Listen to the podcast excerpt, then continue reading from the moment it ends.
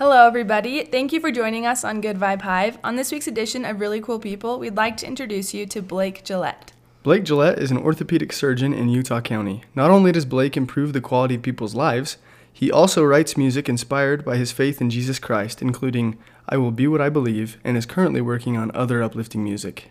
We are super excited to share his story with you and hope you can be inspired by his remarkable talents like we have here in the Hive.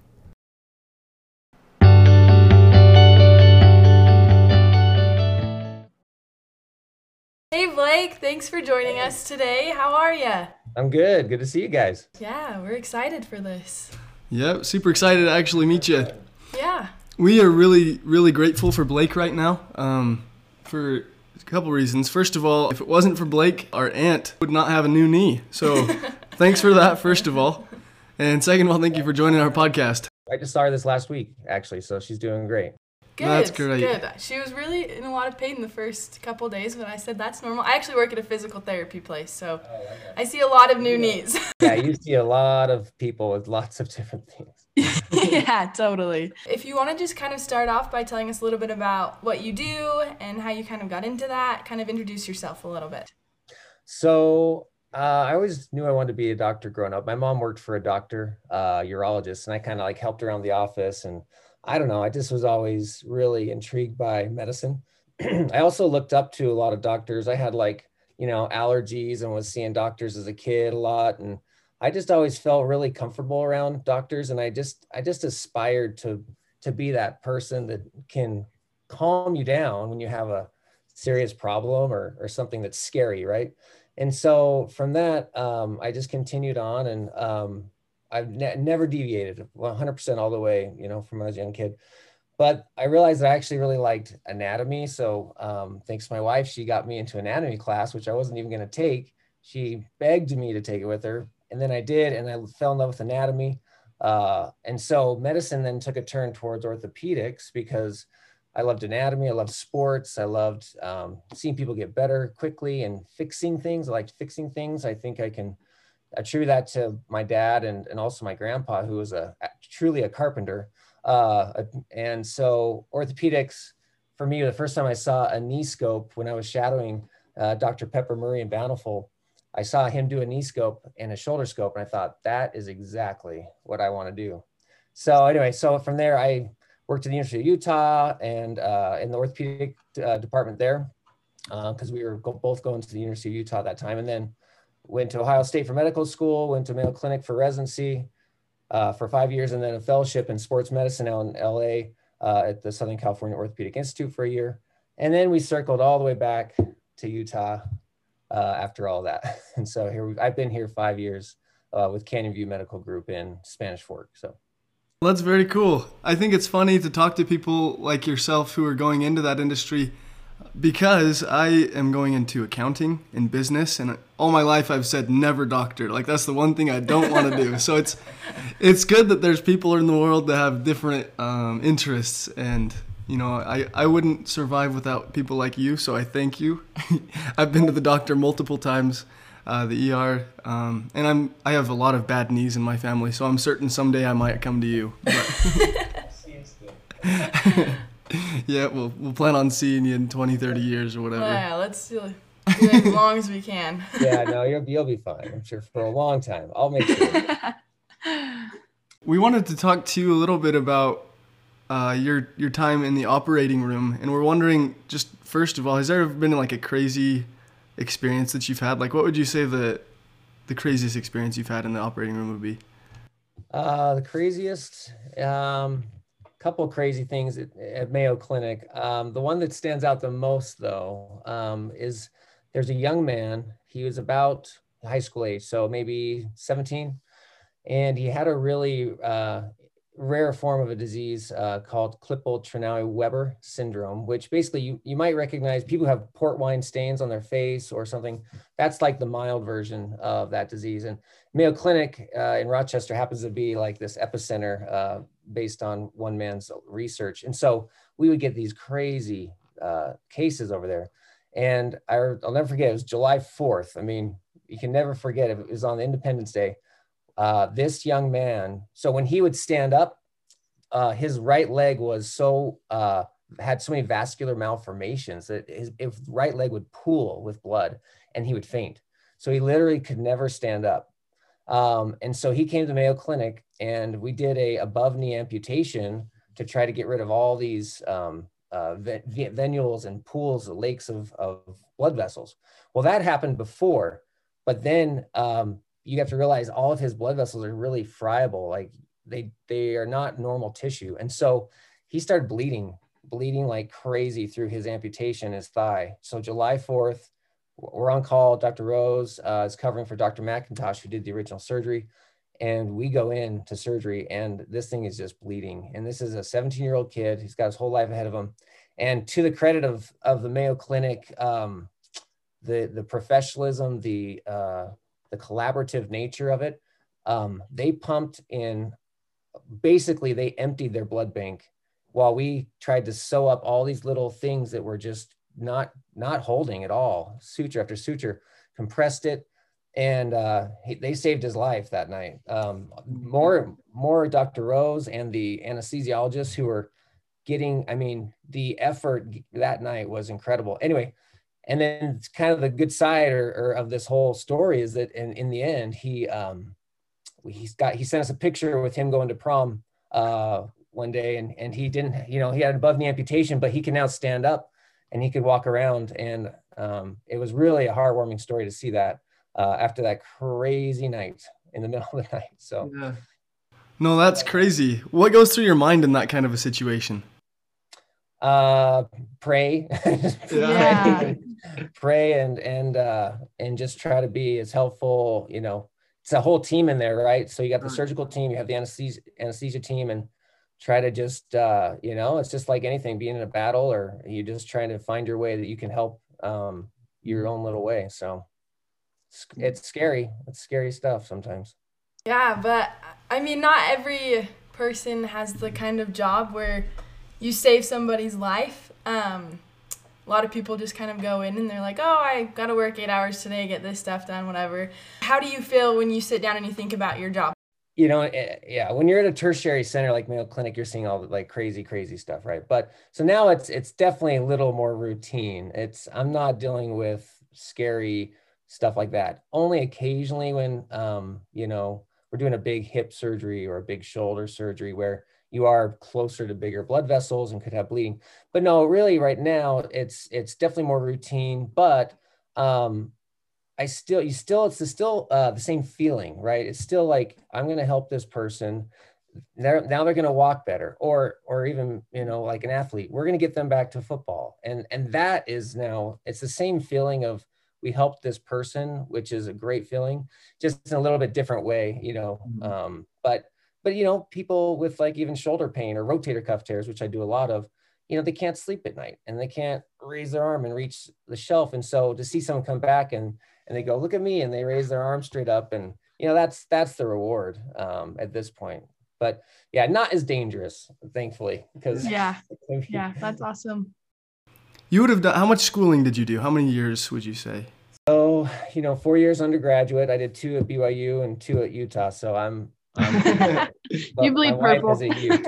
My wife is a Ute, 100%. So, um, oh, but no, and then four years at Ohio State uh, for medical school mm-hmm. and then five years at uh, Mayo Clinic in residency in Rochester. Uh, I did get to go down to Florida. There's another Mayo Clinic in Florida, so we spent six months down there in the middle of that, which was a nice relief from the Minnesota winter. Mm-hmm. We timed it just right. And then uh, another year at uh, uh, SCOI out in California. So after undergraduate, it was 10 more years. Right. That's Holy cow. Crazy. So you're talking 13, 14 years. You're getting paid after medical school, just right. not very much. So it's, so you are, you do have a real job in, in a sense mm-hmm. after mm-hmm. medical school. So right. for six years. What makes it worth it considering that you put down that much time and effort into school? Well, again, uh, you know, beyond just feel like you're helping people, I, I feel like it's amazing to have put that much you know time and effort to building the fundamentals of knowledge that help me to really understand a person's problem because again and we see this all over the world and especially with google and especially with twitter and all these things like weird information weird stuff is just promulgated throughout our our inter, internet and um, knowledge sphere. And so a lot of the time I spend is educating people. I mean, I'll remember, I never forget one of my professors. In fact, it was my anatomy professor. Um, he, said something very profound to me. He said, remember the word doctor is from the Latin word docere, which means to teach.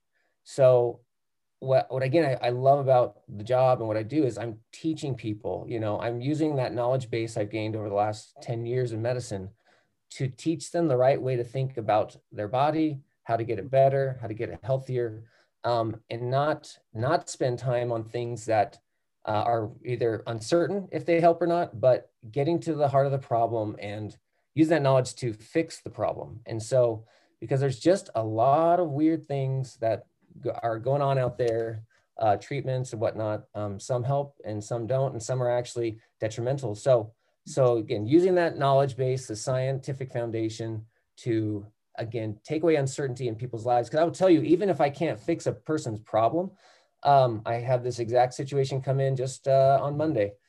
Um, three or four doctors, and I can't help you, can't help you, can't help you. Don't really want to take the time to find out what her problem is. It's a very complicated problem. Um, and I, I told her, I said, I don't know if I can actually help you, but I'm going to take the time to understand your problem. And by you understanding your problem, even if you can't like fix it, that taking away that uncertainty so you know what it is, is half the battle um, emotionally, psychologically, and then you can deal with it better. So, so that's a whole nother facet to teaching people, um, at least, you know, giving them the summary or the, the cliff notes of, of what I've learned over 10 years to help them in their lives. So how much of healing would you say is psychological? well, uh, placebo effect can uh, work 30% of the time. So, so doing nothing except saying you're going to get better uh, can make 30% of the people better. So maybe it's about 30%. That's crazy. Um,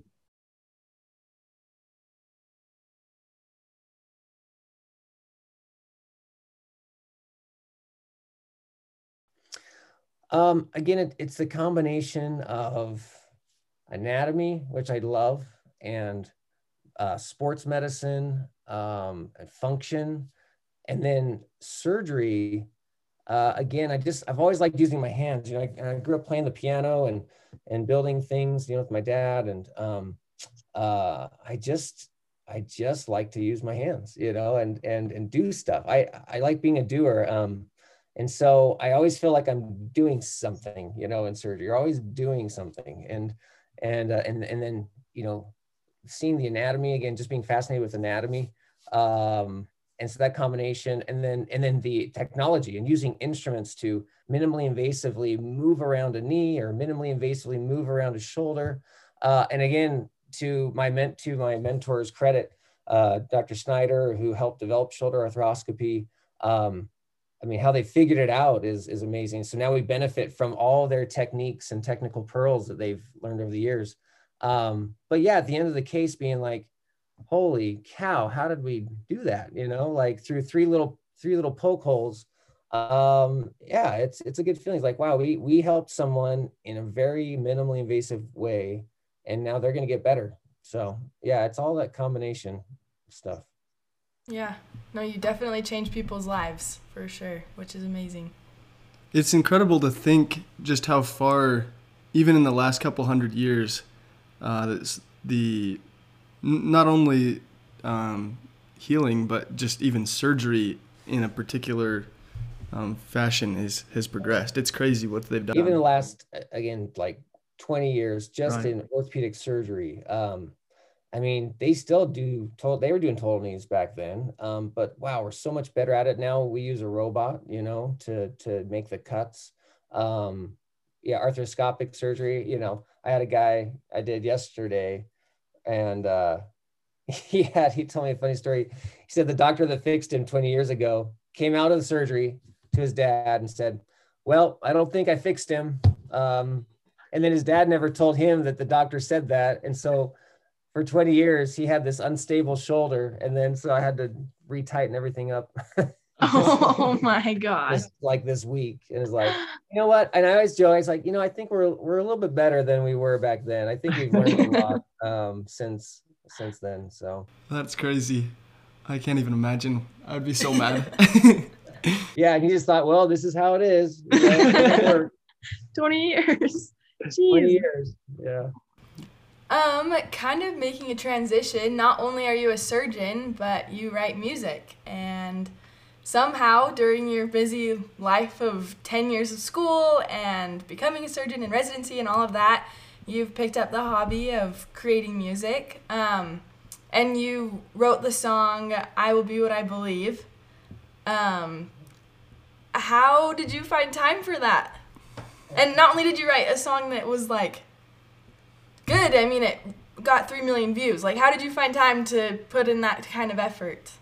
Well, so here's the connection between medicine and music. And I, I attribute this completely to my mom, right? So she would always say that Dr. Henderson, who was her urologist she worked for, uh, played the piano and that made him a better surgeon. And so that was her little like guilt trip or or whatever. She would say that all the time, like he, you know, he he played the piano so he and he made him a good surgeon so that's the connection so i have to attribute all of my piano uh, skills to my mom who again i was the last of six so you have to realize she felt like she had failed with piano lessons for every other child to that point. and not, not only was i the last of six i was eight years from the closest sibling so i was like an only child growing up and so she had a little more time a little more focus and so i did suzuki method but um, uh, and so, but she was truly the impetus. I mean, I cannot thank her enough for pushing. I mean, any parent who's tried to get their kid to play the piano knows the fights and the battles and and there was certainly battles. I mean to this day if she claps at me like a certain way i just i feel like that that trauma you know to get to play the piano. But boy am i grateful right? Um, so anyway, so I got a good foundation uh, early on from Suzuki method, uh, learning to listen to music, um, and then you know took piano off and on after that. But um, my whole family, you know, even my mom, she you know wrote musicals for the road shows back in the day. You know, the, the church would do back in the day, and and so just have have a musical family. Um, and so I had written stuff in high school, just kind of with some buddies and some church music type stuff but yeah, then you know, life got busy. I I kind of I worked into playing the organ. I, I ended up playing the organ with every ward and church we went to um, throughout our training. Um, but then I I got into so a good calling for a really tired resident is uh, the piano. You know, primary pianist. That's that's a super easy calling. I can show up, and so there, my wife's the primary music chorister. I'm the I'm the because I don't have to practice. Like I just I can play the songs, I can show up, you know, and and be still be tired. She would kind of joke and like you know snap at me if I was dozing off back on the piano as a tired resident. Um, but um, yeah, so I you know I just always tinkered around, and that was the moment um, where she told me that hey, you should try to write a primary song when we were together in in Rochester. Um, and so you know, you find time to do it. I, I would do it at night. I had a, a little, uh, we have still have it, an electric piano. At least it had weighted keys. It wasn't like, you know, total like, you know, just Panasonic cheapo thing. It was actually a good piano, had weighted keys. And we carried that around with us from Ohio to Minnesota. Um, but yeah, I just at night after uh, everyone's asleep, go downstairs and and start tinkering away on on the songs. My little sisters, they love that song, and they'll they'll play that video. Did you have anything to do with the video? We used uh, Nick Sales. So Nick Sales, um, I can't remember how we got connected, but through the One Voice Children's Choir, um, I got connected with them somehow. They're they're the singers on the the song, which they're just amazing, amazing singers.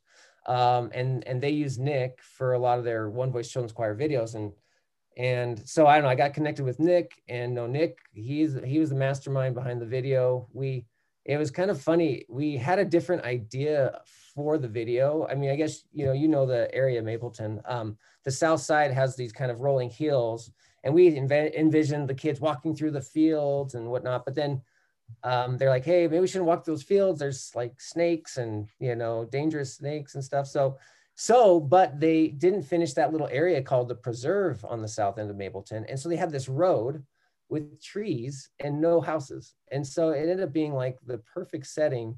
Um, just very serendipitously uh, stumbled across. We didn't even plan to use it, but it was right next to the field we were going to use uh, and it just it was a beautiful beautiful uh, masterpiece that nick filmed that morning. And you know the sun was coming up perfect. It's one of those things where it just it was meant to be heard i think and so many pieces came together that i i can't even again i think back and i think that was like a miracle. Like i don't even know how it came together that well you know? It's just weird. With that song um i mean it sounds like it was kind of spontaneous. It sounds like there was just some little ideas along the way and you just you built it um, how can people go listen to it if they haven't? They need to. um, yeah, I mean, you can go go to the YouTube uh, and and look at it, the video there. I will be it, I believe. Um, it uh, I still uh, am under Cedar Fort Publishing, so you can go to cedarfort.com and uh, buy you know the C- the CD and um, the you know, the primary songbook that goes with the whole thing. We did 13 songs. Um, and then it, it is on Apple Music still. So you can, um, I think it's on Spotify and Apple Music still. So it should be there. What skill sets do you believe that you have um, that allows you to be successful in both the medical and the music fields? Um, it's kind of two different sides of the brain. Um, yeah, actually. totally. Um, I guess, and again, I yeah, I don't know. You know, there's one theory. This is, I guess, scientific that um, people who play the piano or a musical instrument, um, their corpus callosum, which is the part of the brain that connects the two sides, gets better developed. So again, you know, to my mom's credit, I think she forcing me to do music at a young age um, helped those interconnections uh, work. Um, but um, I uh, I don't know. They're kind of different. One's very create, one's creative, and and one is uh, scientific. I will tell you, I I've used a little bit of science in figuring out how what chord progressions I like, and so as I write more music and things, I am using almost a scientific, a little bit knowledge based approach, sprinkled in with some creativity to create new new music as I try to find the right chords that evoke the emotion that I want. So, so what's next? Do you have anything in the lab that you're working on? Yeah, actually, I'm I'm releasing a uh, another music video tomorrow for the young women, um, called "With All Your Light." I wrote a song with a friend from high school, uh, Brittany Bennett, and she was writing a girls' camp song or wanted to, and she just had one phrase. She just had this one phrase, "With all your light," and that like sparked, it just kind of hit me and sparked and so we wrote a song together. We filmed a video a couple weeks ago, and so uh, to coincide with the face to face for young women tomorrow night, we're gonna release it in the morning. And um, so that, and then the biggest project is I'm trying to write a, and this is gonna sound crazy, uh, Book of Mormon musical. Um, so not like not a full scale musical, but like just songs from the book. So songs portraying events throughout the book of my favorite characters and and I'm trying to include more female characters because they get overlooked, um, you know. Um, so there's a song about with Abish and Lamoni's wife. There's a, cool. a song about a young stripling warrior's uh, mother who sings a lullaby. So I, that's the next big project I'm trying. So you're telling me that the answer to my question is we have a lot of stuff in the lab, not just not just one or two. a lot of stuff in the lab. Yes. Uh, a lot to look forward to. That's awesome. That's I a little different that. than the other Book of Mormon musical that we know about. Well, and that's why that's why I want to write this one because the other one stinks. I love that. Thank you. I want to write the real. That's why it's going to be called the real Book of Mormon. love it. We're just amazed that you are both a surgeon and a very successful musician. Um, where did that wrap up question where we were just wondering what good vibes you want to leave with us here today in the Hive? I would say that um, the goodness in people uh, will always triumph. So even despite darkness and uncertainty and scary stuff, um, I just I just have complete optimism, faith in the goodness of people, and I just think that that will prevail above all else. And so we stick together and and do that, I think we'll be just fine. That's great. We need that for sure right now. We need each other. Yeah. Mm-hmm. Well, thank you so much for being willing to join us and uh, to share My some of your insights and your story. I think that your experiences are um, very unique and they're going to be not only inspiring for the people that listen to this, but they've definitely inspired me and Addie. So, again, we just appreciate you taking time out of your busy life uh, to share. And I, I, I just want to leave you with saying thank you for sharing the perspective on the doctors being teachers. I've never heard that before. Um, my grandpa is really, really bad at this. Very bad. He he's had two knee replacements, a shoulder Wow. replacement, and pretty much everything in his body's fake at this point. He's basically half robot. yes. yeah. But um, we always make fun of him because he is just so bad at listening to the, the, the advice that the doctors give him. I have patients like that. So uh, I think that that's a very unique perspective. And I just want to thank you for sharing that with me because I happen to be somebody that's very arrogant sometimes and I tend to not listen to the advice that people give me. Um, I always thought the doctors were just supposed to fix you, not teach you how to fix yourself. So, again, thank you for sharing that with me, and thank you for sharing all of your experiences with everybody that we have joining us. So, You bet. Yeah. My pleasure. Yeah, we really appreciate your willingness to come and share with us. And thank you for taking care of Lorley.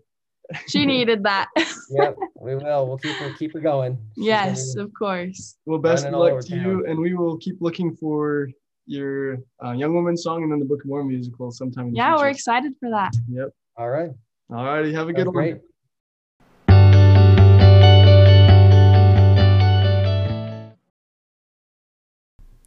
Thanks for joining us for this week's edition of Really Cool People. If you're not following us on social media yet, you really need to. We're on Instagram, Twitter, Facebook. Go follow us. Subscribe to our podcast to make sure you don't miss out on any adventures from our Good Vibe Hive. We'll see you next Saturday for another edition of Really Cool People.